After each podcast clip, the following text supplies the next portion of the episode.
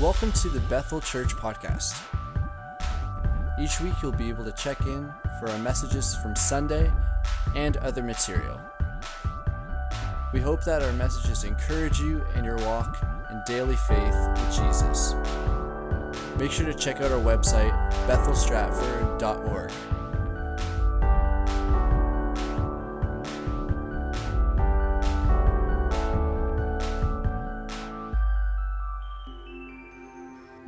While the world would tell us we need to earn our way to Jesus, the scriptures continuously show us that He cares for the lost and has come to bring salvation to those who recognize their need for Him. His desire is for everyone to be reconciled with Him.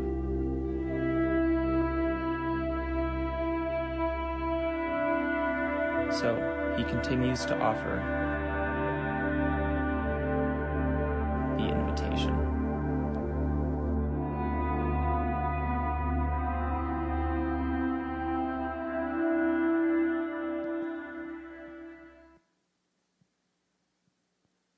Awesome.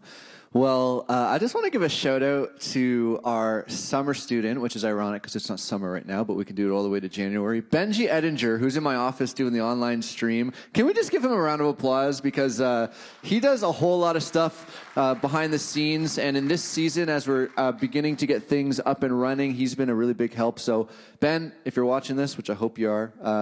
because you're in the office and not on your phone, right, Ben? I uh, just want to thank you so much for what you do. He made that awesome video. It's so epic. I mean, uh, it just makes me feel like this sermon is just going to feel like we're on a mountaintop. Not actually, but it's going to be a lot of fun. Anyways, we're talking about the invitation. Can you say invitation? invitation. Um, and uh, again, thank you for being here this morning. Thanks for those that are watching online. It's a beautiful thing. It's a beautiful thing that we are able to gather. It's a privilege that we're able to be here this morning and to uh, to have church online as well. It's a beautiful, beautiful, and important thing. And we've been in this series called The Invitation, talking about this for a couple weeks now, learning about all the different ways that Jesus extended an invitation to faith and to be a kingdom living person, and obviously to be able to live for eternity in heaven to tons of different kinds of people that completely impacted and made a difference in their life. And today we're going to look at a different kind of invitation that Jesus gave specifically to a guy named Peter. Can you say Peter? Peter, yeah, and he's Peter is an awesome guy in the New Testament, especially, especially in the book of Matthew, which we're going to be reading a, quite a few passages of this morning. You're going to notice that uh, Jesus and Peter had this really unique relationship, and uh, I like to think as Peter of the guy who kind of like he just never stopped talking. Like he like always had something to say at all times. He always asked a question. He was always like, Jesus, I don't know about that, man. Are you sure? And and we get to learn about uh, how Jesus invited Peter into this relationship and how it really transformed his character and who he was from the inside out. And like I mentioned, we're going to be reading a lot of scripture today, probably more reading than, than preaching, but I believe there's a lot that the text has to say. Um, so I want to just encourage you to kind of write these down because we're going to go through them quickly, or if you're watching online, or you guys can kind of go back and watch it later as well. It's going to be important. First thing I would like to start is at the place where Peter um, is mentioned the very first time in the Gospels, and we're going to be reading from Matthew chapter 4, starting at verse 18. And this kind of section of the passage is called Jesus calls Peter and Andrew. So, verse 18 starts here. Jesus was walking by the Sea of Galilee. He saw two brothers. They were Simon and Andrew, his brother. They were putting a net into the sea, and they were fishermen. Jesus said to them, Follow me, and I will make you fish for men. At once they left their nets and followed him. That was easy. That's, that's what I think when I, when I read that text. I was like, all right, Jesus just shows up. He says, Hey, you guys, don't worry about the fish anymore. We'll figure that out later. Just come follow me. And then he presses that e- easy button that you, you, remember you buy from Staples back in the day. Um, I need one of those again. They weren't annoying. They were awesome. Here's the thing. Sometimes when we read the scriptures like that, we go, okay, that's awesome. The one thing I knew is that Jesus called Peter and Andrew and they left what they were doing and following him. But what's a little bit harder to do sometimes when we're reading the scriptures, and this is why I would encourage you, if you don't own one already, is to get a study Bible because it kind of helps you read between the lines a little bit of understanding context. And anytime that I get the opportunity to, to speak on a Sunday and even on Wednesdays, I want to go a little bit deeper into what this text uh, is talking about. So what do we know about Peter? so far? Well, we knew that originally his name was actually Simon or Simon, um, and that he was a Jewish person. Um, he was one of the first disciples that was called by Jesus along with his brother Andrew, and that he was a fisherman. The important part here is that he was Jewish and he was a fisherman. So um, lots of people at this time were fishermen. Uh, about half the disciples were fishermen, we think. Um, but I want to give you a little bit of a context of what it was like to be a fisherman and this time of day, okay? So this is a quote. I forget who it's from because I didn't put the author's name at the bottom, but I'm going to read it here for you. It says this The Sea of Galilee is the world's lowest freshwater lake with a surface approximately 680 feet below sea level and a maximum depth of 150 feet. It is roughly 13 miles long and 8 miles wide. The lake is completely encircled by a beach, and the water is cool and clear. Fishing was an important occupation in Galilee during Jesus' time. Bethsaida, an ancient Galilean fishing village mentioned seven times in Scripture, was located on the northern coast of the Sea of Galilee. The place derives its name from the words meaning place of nets or fishery. See, fishing, um, it was not really a thing in Jesus' time, except in this area. It was booming when Jesus was starting his ministry. And this is an interesting point that I want us to just focus on for a minute is that Jesus specifically many, many times, even when he calls his first followers, his disciples, Peter and Andrew, he used the culture that he lived in to express an invitation. Now, I'm not talking about the culture of sin that was going on at that time, but the culture that they lived in, the occupations, the family, all the different things that were going on in their life. He used the culture that was relevant okay, to extend an invitation. So you can just kind of put that in your back pocket as you think about what it's like to talk to your friends about Jesus or to invite somebody to church. Um, you know, we do certain things not to just bow down to culture, but we go, actually, this is the culture that we live in and we're not going to bow to sin necessarily, right? But we're willing to adapt in certain ways to the culture to extend the invitation to Jesus. Great example. We bought a bunch of cameras because we had no choice but to go online. For the last two years, everything was going online. So we said, we're going to invest finances in this to extend the invitation from Jesus. And me and Pastor Chad and the staff were just talking this past week that people have literally moved from other cities to Stratford viewed online because our website is our front door, have come to the church, have gotten saved, and even some have gotten baptized. How cool is that? That's so cool. That what that is is the same thing as this, using the culture we live in to extend the invitation of faith to the people around us cool thing about fishermen is they actually spent most of their time crafting nets. So they didn't even spend that much time fishing, but they meticulously had to put together their nets to be able to catch the fish. And they worked very, very long hours all year long. So some of you, you can relate to that. You're like, I know exactly what that's like. The only day I ever get off is Christmas. And even then, sometimes I'm still called into work. Being a fisherman at this time was a very important job, and we can actually assume that when Jesus called Peter, there was very good reason for Peter and Andrew to put their nets to the side and decide to follow him because this was a big deal. This was an important occupation. This is the, the thing that was going to feed their friends and their family. And for him to just toss his net aside, he had to be convinced in some way or another that this was the right thing to do. So, what we're going to do over the next few minutes is look at some specific stories in Scripture of Jesus and Peter's interactions and how it proves that Peter putting his net aside and saying, Yes, I'm going to accept that invitation to follow Jesus was actually worth it. How it actually made sense. So, first thing I want to talk about today is uh, Peter's. We're going to look at three different lessons from Peter. And the first lesson I want to look at is that the lesson is we are invited to share, invited to share. So after choosing to let go of his net and follow Jesus, Peter actually experienced some pretty amazing things that would have shocked him and you and I, if we saw this in real life, flipped our world and his world upside down. Everything that he thought he once knew of how the world worked was now questionable once Jesus was on the scene. Okay? So, for example, when Jesus began to preach and teach some very countercultural ways of living, okay? So, not countercultural in the sense of like, instead of being a fisherman, oh, I feel like I got a dog hair attached to my beard. That's a quite normal thing. So, if you see me you know, working at my mustaches because a moose, I don't know, Maybe I kissed him this morning. Just kidding. That would be weird. I don't. Does anybody else kiss their dog? Is that just me? Okay. All right. Don't make me feel lonely there. um, here's a, here's a couple stories of of what Jesus witnessed. Uh, sorry, what Peter witnessed Jesus do that was beginning to alter his view of the world. Okay. So, for example, Matthew 5, 17, just one chapter later, uh, verses 17, 20, and 38 to 41. Do not think that I have come to do away with the law of Moses or the writings of the early preachers. I have not come to do away with them, but to complete them. All right, Peter being a Jewish guy who would have understood the Torah, the first five books of the Bible. In fact, if you were actually a committed Jew at this time, by the age of 15, normally you would have had the entire Torah memorized.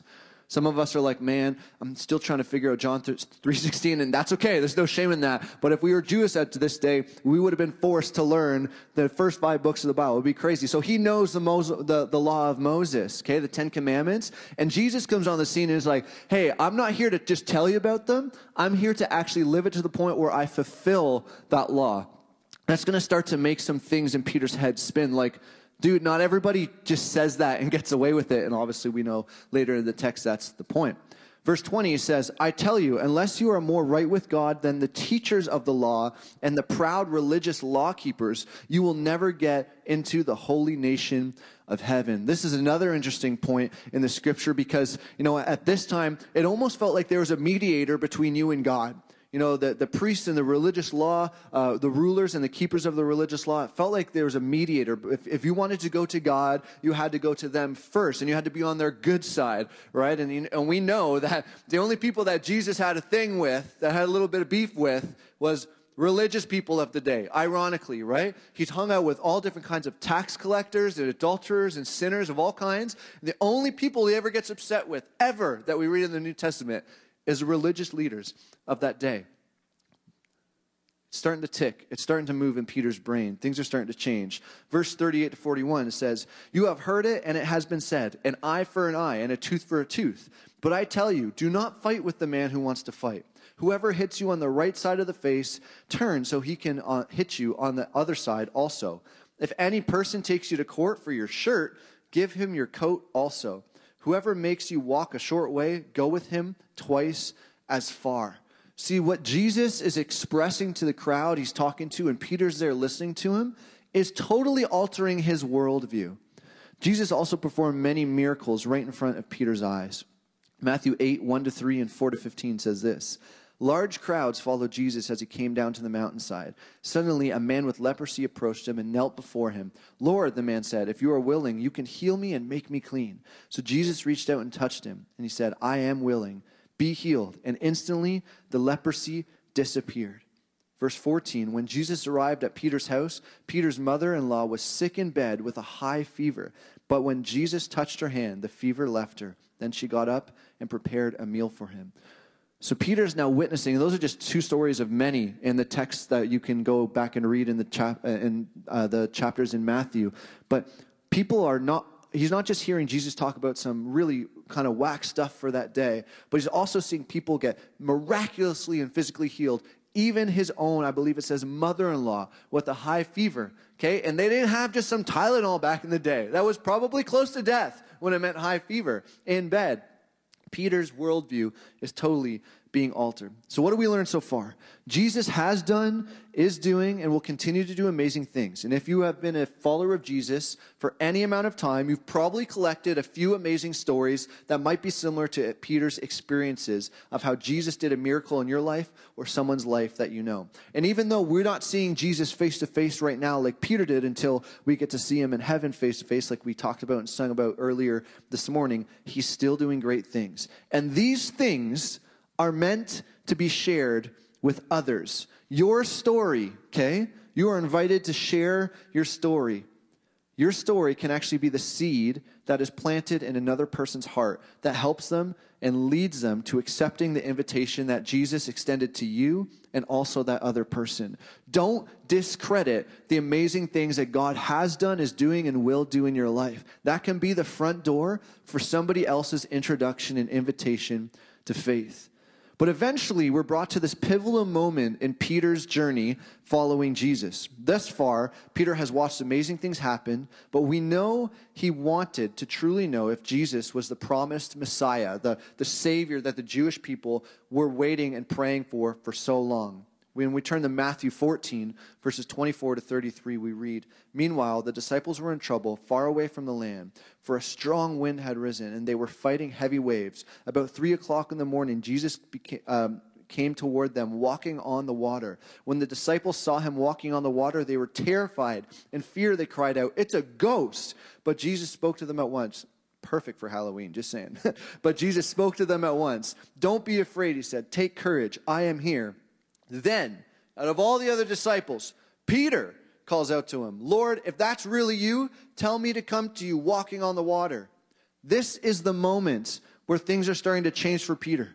He's seen miracles happen. He's seen Jesus preach a countercultural way of living. Things are starting to tick in his head. And he finally goes, All right, I'm going to put Jesus to the test. Is he really the one we've been waiting for? Jesus says, Yes, come here. So Peter went over the side of the boat and walked on the water toward Jesus. But when he saw the strong wind and waves, he was terrified and began to sink. Save me, Lord, he shouted. Jesus immediately reached out and grabbed him. You have so little faith, Jesus said. Why did you doubt me? When they climbed back into when they climbed back into the boat, the wind stopped. Then the disciples worshiped him. You really are the son of God, they exclaimed. Now, there's a lot in this passage that can be preached alone and we could just sit on this for the rest of the morning but you know we can go into the context of what the storm and location was like. We could uh, learn about the different superstitions. They thought jesus was a ghost. There's a whole lot in between the lines when you read about the culture of what they believed then like sea monsters and all this kind of stuff. Um, but i'd like to take a few moments to camp on peter's experience with jesus because up until this moment we've seen that jesus has done many different amazing things in front of peter things that I believe that if we saw today would increase our faith. If we saw Jesus face to face and heal a leper and, and, and help our mother in law come back to health and all these different kinds of things. And it made me ask myself, why is it that sometimes I don't believe, even when I have seen Jesus do amazing things in so many other people's life? Why, why is it that I have many, countless stories of friends where Jesus has done a miracle in their life and totally flipped their world upside down. But yet sometimes I don't believe. Made me ask that question. And the hard truth is, I believe that, you know, what's true is a tension that we wrestle with, and it kind of lives in the middle of doubt and faith. And sharing your story with others is so, so important because it can be that front door to accepting the free gift of forgiveness from Jesus. But there's actually an element of faith that takes place when accepting the invitation. Why do I talk about this? My point is that when you share your story, it can lead somebody to salvation. They can go, Oh my gosh, if Jesus did that for you, he could do it for me. And before he does it for them, and before something actually happens, they could come to faith. In my experience, that hasn't necessarily been the case. A lot of times, as I've, I've shared my faith, and, and friends have been, man, that's actually so cool. I, I don't know how to explain that. Like, they're just kind of dumbfounded. Like, I don't, I don't know why. But it doesn't necessarily mean, okay, I'll come to church with you. Because, because Jesus, like, there was a $1,000 check at your doors randomly, like, I'll be at church because I want a $1,000 check. That, that's not necessarily what happens. So I want to encourage you this morning that sharing your story is so important. What we can learn from Peter's experience so far is that we are invited to share our story. But whoever you're inviting into faith, just like when you were invited, it's going to take that person to take a step.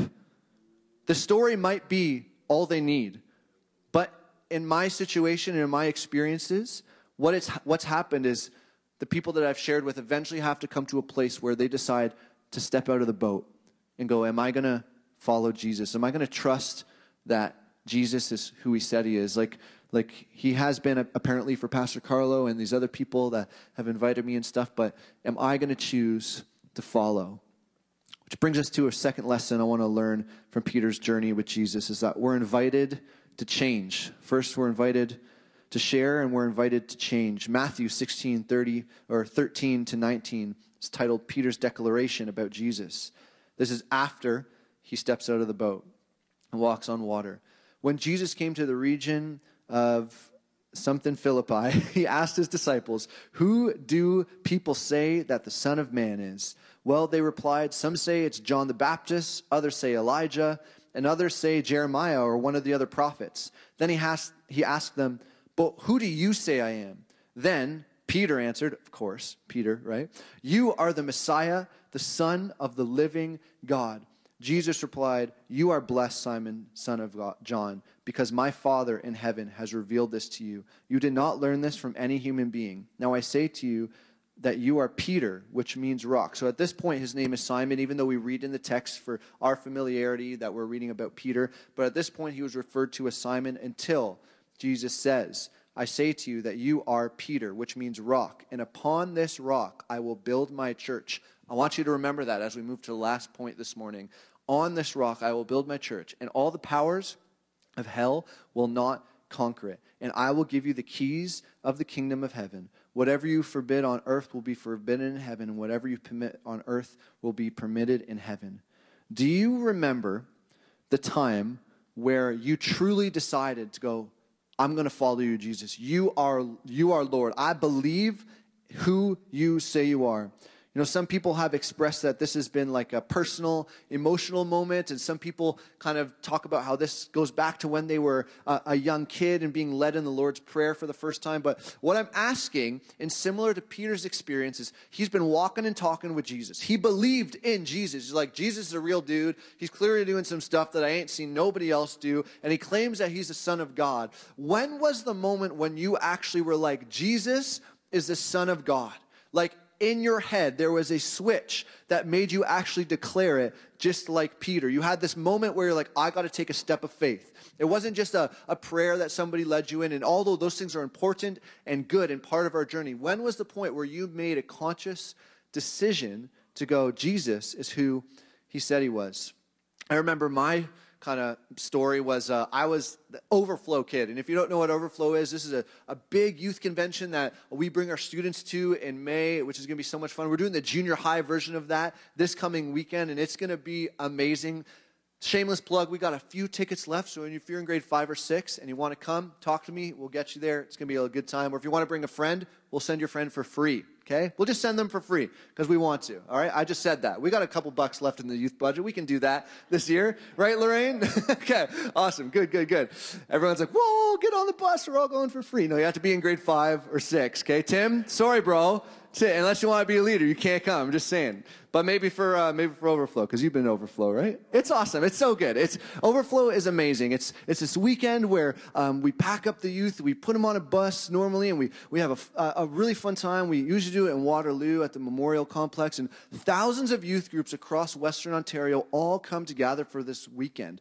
And here's the cool thing: all over Canada, there's different overflows. So they're not all called overflow. One's called Youth Convention, one called History Makers. There's a, another one in the East Coast. And there's all of these mo- uh, places, locations, on the same weekend every year where thousands, tens of thousands of teenagers gather together to lift up the name of Jesus. And I remember going on the Friday for the very first time. I think I was in grade eight. I don't quite remember. And uh, I remember giving my life to the Lord. And I had uh, been going to the youth group for probably two, maybe three years at this point, And I heard the good news. I went, yeah, Jesus is cool. Like, I'm down. But there was a moment that finally kind of switched in my brain like Peter. And I had to take a step of faith. And I, I remember, uh, if you know me, you know I like to kind of get in trouble on purpose sometimes. Like I used to do this thing at my old church, um, and I used to find a way to get in the rafters of the ceiling in the sanctuary, which was almost like hundred feet tall. Like it was like this real, or maybe like seventy-five, like really, really tall. And we would we would go up there in the balcony that just was like this little thing with a bar on it to hold some lights, and we would watch our lead pastor preach on Sunday. It was like really, really dangerous. And I remember, I'm going on a tangent here, but it's funny. And I remember couple weeks ago. I was being part of a, a, worship team for a conference just this past week, and uh, one of the students that I, I had led, he was in junior high, I was in high school. He was playing guitar, and it was so cool to be able to do that again. It was just like old times. And he had never been up to this place, which won't make sense to you, but we called it the Tate Zone, because a guy named Scott Tate, that was the janitor at the time, that would go up there. So we tried to go up there as the Tate Zone, and I brought him up there. But I'm 28 years old. I'm like, this is illegal now. And I brought somebody else up, and this is not going to be good. But my point is, I liked kind of getting into places I couldn't, not for sin, but I just liked getting on top of buildings. I don't know why. I just loved climbing roofs. So I go to Overflow uh, the Friday night for the very first time. I see this balcony in the back. Everybody's like, the, the song is going. It's really emotional. All the kids are crowded at the front. And I kind of dip out for a minute, and I go, I'm going to get up there. And I find my way up there, and I actually have one of the most incredible moments with God I've ever had. And I looked out over this crowd three, four, five thousand teenagers, all from all over Western Ontario, all from different nationalities, backgrounds, uh, even belief and worldview and systems. And I went, God, I am convinced that you are who you say you are because all of these different people showed up on the same weekend to have the same experience with you. And that's when it clicked for me. I I believed in a higher power to that time. Like, I even called that higher power God, let's say, when I was younger. And I didn't necessarily grow up in church, but I always believed that there was more than meets the eye kind of thing. And then there was this moment where it finally clicked for me, and I went, God, I am convinced. And I took a step of faith, not off the balcony, don't worry. I took a step of faith that weekend, and I, I went, I'm going to follow you, Lord. And I haven't turned back since then. And so we're going to take up an offering today for I'm just kidding. Usually we do we do a big overflow thing everything I talk about that, but I'm just kidding. We're not doing that today. Um, but the invitation that Jesus offered to Peter completely changed his life to the point that it extended a name change. And though a name change isn't necessarily required today in the culture that we live in, the culture that the disciples lived in, the meaning of your name was actually really important Okay, it was really, really important. And parents did not give their kids just like random names, for example, but they had meaning and purpose behind them. And I would like to publicly thank my mom and my dad for giving me the name Carlo. This is really cool. My, my father's name was Vincenzo. Can you say that? Vincenzo. Put your hand out like this this is an Italian thing, okay? Tell me, tell me what other nationality has their own emoji. All right? Tell me what other nationality. It's just us Italians. I love it. But my, my dad was Vince or Vincenzo. Okay. My, my grandfather, who I unfortunately never was able to meet, his name was Carlo. And I was, I was named after my grandpa. And my dad was named after his grandpa. And I just assume that that's what it's been like since the beginning. Okay. Whoever the first Vincenzo is, is probably from the history line of my family tree. And so uh, me and Maddie don't have much choice. When a boy comes, their name is Vincenzo. This is the way it is. It's just the way that it is. Carlo, I looked it up years ago, actually means strong man. I was like, thank you, mom and dad. Thank you so much. Since I've been married, I've learned probably more accurately the Maddie translations. Carlo doesn't mean strong man, it means strong willed or hard-headed is probably uh, another way to, per, to put it. So e- even though um, your, may, your name might not mean uh, something like cool like that or whatever, it doesn't really matter. But I would encourage you actually to look up what your name means if you haven't before, because it's actually really neat. And um, I, I, just, I just, uh, I just think that the name that we have is is actually directly part of, of who we are and our character. And I'm not talking about the name that maybe our parents gave us, even though that's part of it. It's actually the name change or the identity change, if I could put it into better words, that God does when we take that step of faith and we accept the invitation. Jesus did not change Peter's name from Simon because he liked it better, but there was a meaning behind it who says, Simon, I'm going to change your name to Peter, which means rock. And on this rock, aka on you, Peter, I am going to build my church. Point three, lesson three, what we can learn from Peter's experience is that we're invited to be empowered. As we follow along with the story of Peter and Jesus' relationships, many times we read about Peter asking questions, observing what's going on, and normally being the first one to kind of blurt out and ask a question or state the obvious. And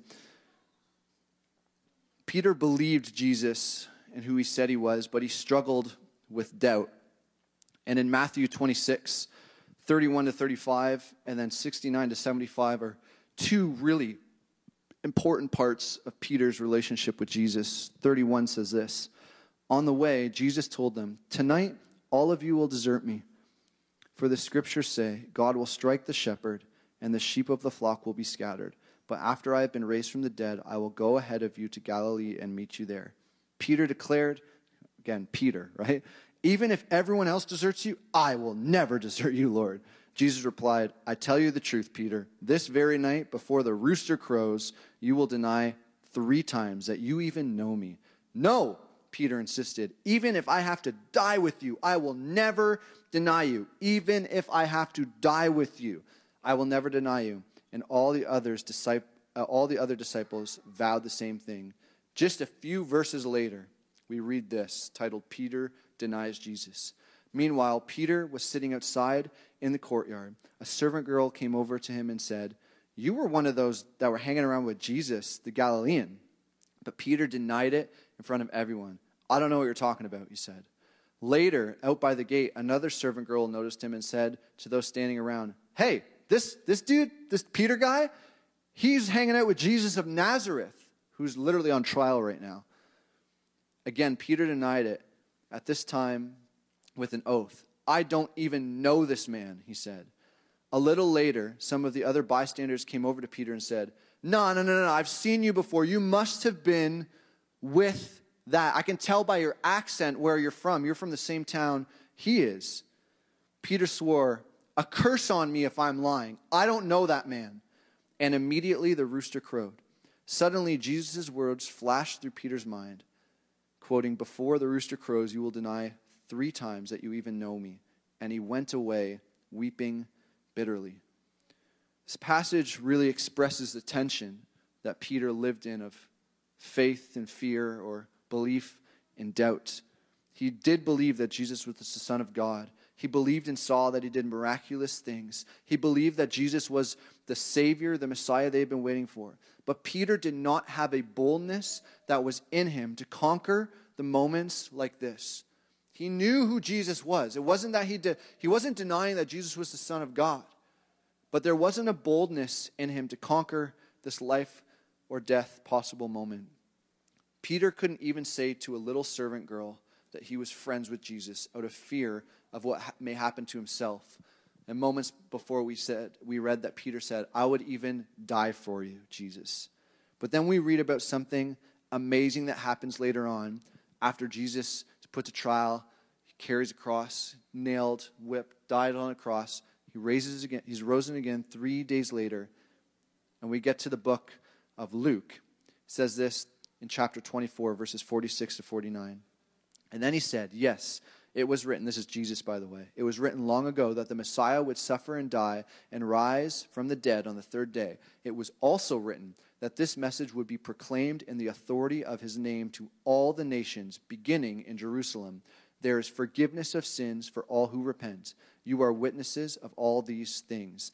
And now I will send the Holy Spirit, just as my Father promised. But stay here in the city until the Holy Spirit comes and fills you with power from heaven. And then we turn to the book of Acts in chapter 2.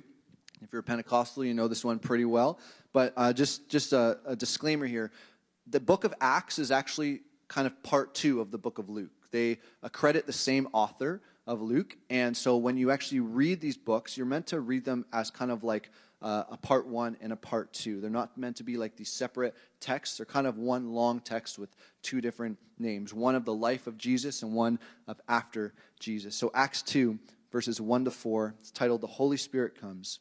On the day of Pentecost, all the believers were meeting together in one place. Suddenly there was a sound from heaven like the roaring of a mighty windstorm, and it filled the house where they were sitting. Then what looked like flames or tongues of fire appeared and settled on each of them. And everyone present was filled with the Holy Spirit and began speaking in other languages as the Holy Spirit uh, gave them this ability. So Jesus says, Peter, I'm going to change who you are. I'm going to build my church on you. You're going to be this foundation. You're going to be one of the leaders that starts the movement of the local church. And then he rises from the dead, and, and then the disciples go, Okay, you really are who you are. Because I'm pretty sure they were bummed out and depressed for three days while Jesus was taking the keys from hell, right? And then they see Jesus face to face. They see the holes in his hands and in his feet, and they go, You are the Messiah. You are who you said you are. And then Jesus says, What I want you to do is hang around here a little longer, and I want you to pray for something specific that's going to help kickstart this message to go first from Jerusalem to the rest of the world. And they have this experience where they're empowered to tell people about an invitation. And then a couple chapters or verses later in Acts 2, verses 14, 37, and 41, we read this. Then Peter stepped forward with the 11 other apostles and shouted to the crowd.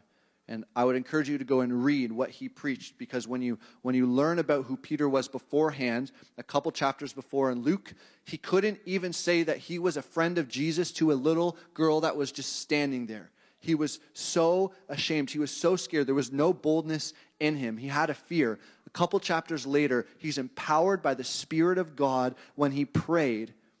And then he actually shouts out to the crowd after he preaches, it says in verse 37 Peter's words pierced their hearts, those who were gathered around and listening that day. They had a change of heart, just like Peter had a change of heart. And then verse 41 those who believed that uh, those who believed what Peter said were baptized and added to the church that day. About 3,000 people it's the first mega church ever.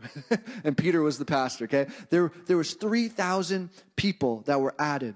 Following this passage, the church and believers began to join in communities across the nation, which over time is why we gather today. Jesus' invitation is not just limited to the forgiveness of our sins, although that's incredibly important. His invitation to us is also not just limited to a change in character and identity, although that is very important, but Jesus' invitation also includes us being filled with power from the Holy Spirit to do great works.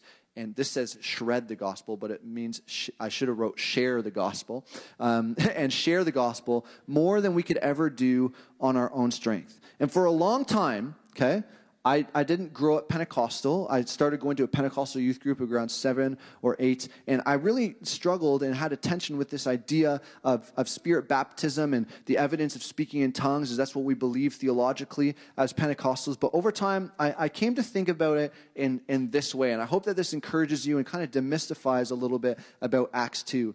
Um, yes, you being a believer can do incredible things for God right now, just where you are, you could do amazing things for God. There's no doubt about it. There's people that didn't grow up Pentecostal, that were never baptized in the Holy Spirit and empowered in a certain way, like Peter was, and they did amazing things. They'll probably do more amazing things that I could ever even imagine or do. I want to ask the question what if God gave you something more? That's exactly what happened. This is not about tongues.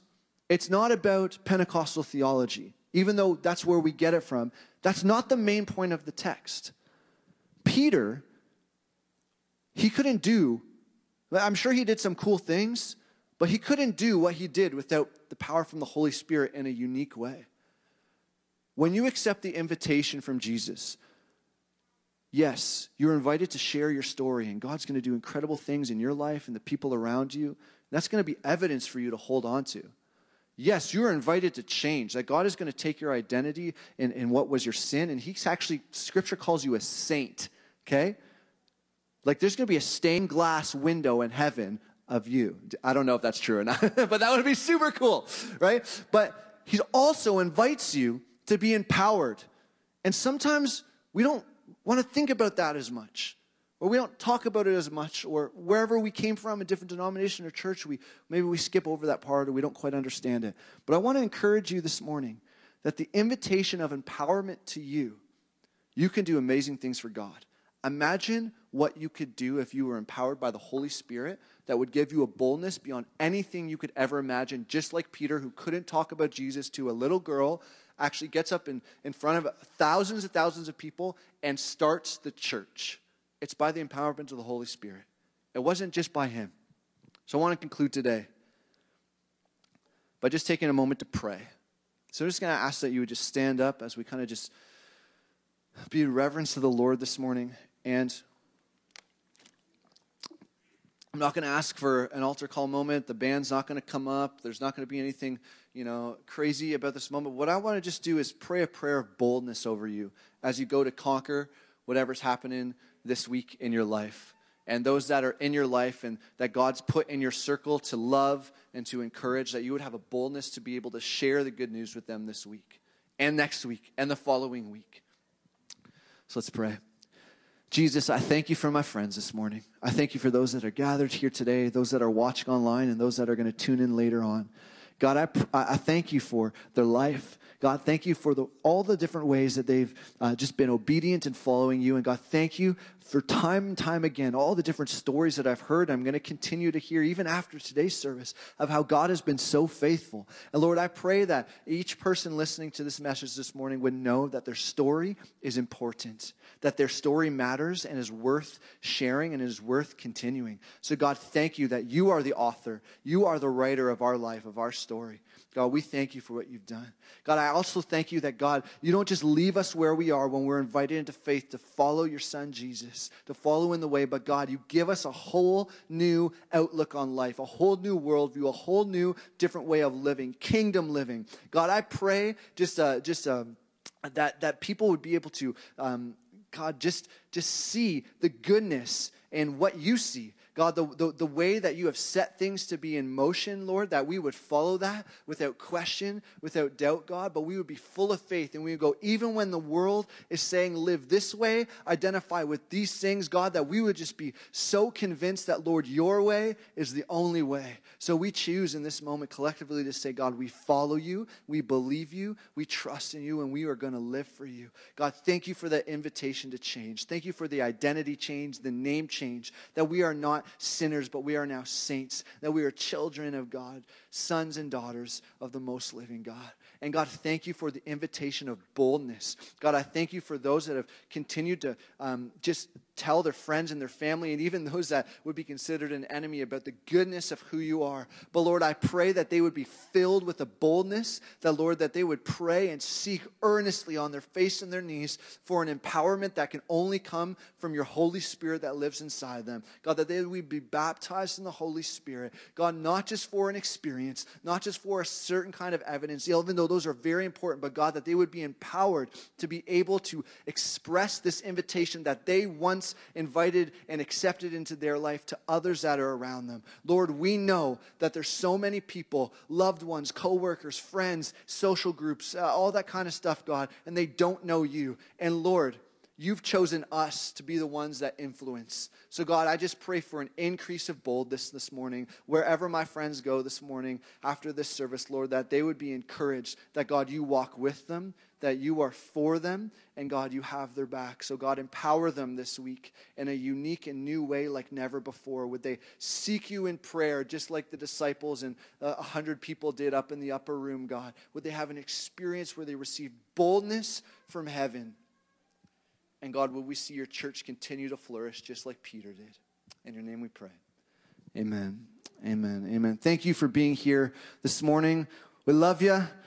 If, uh, if you are part of a Kidsmin team, I really encourage you to come back. I believe it's at uh, 1 o'clock uh, for that, and uh, it's going to be a great evening. Uh, if you want to talk about momentum for junior high, just come and see me after the service. I'd love to chat about that. Thanks again for joining online, all those who are watching, and we'll see you next Sunday.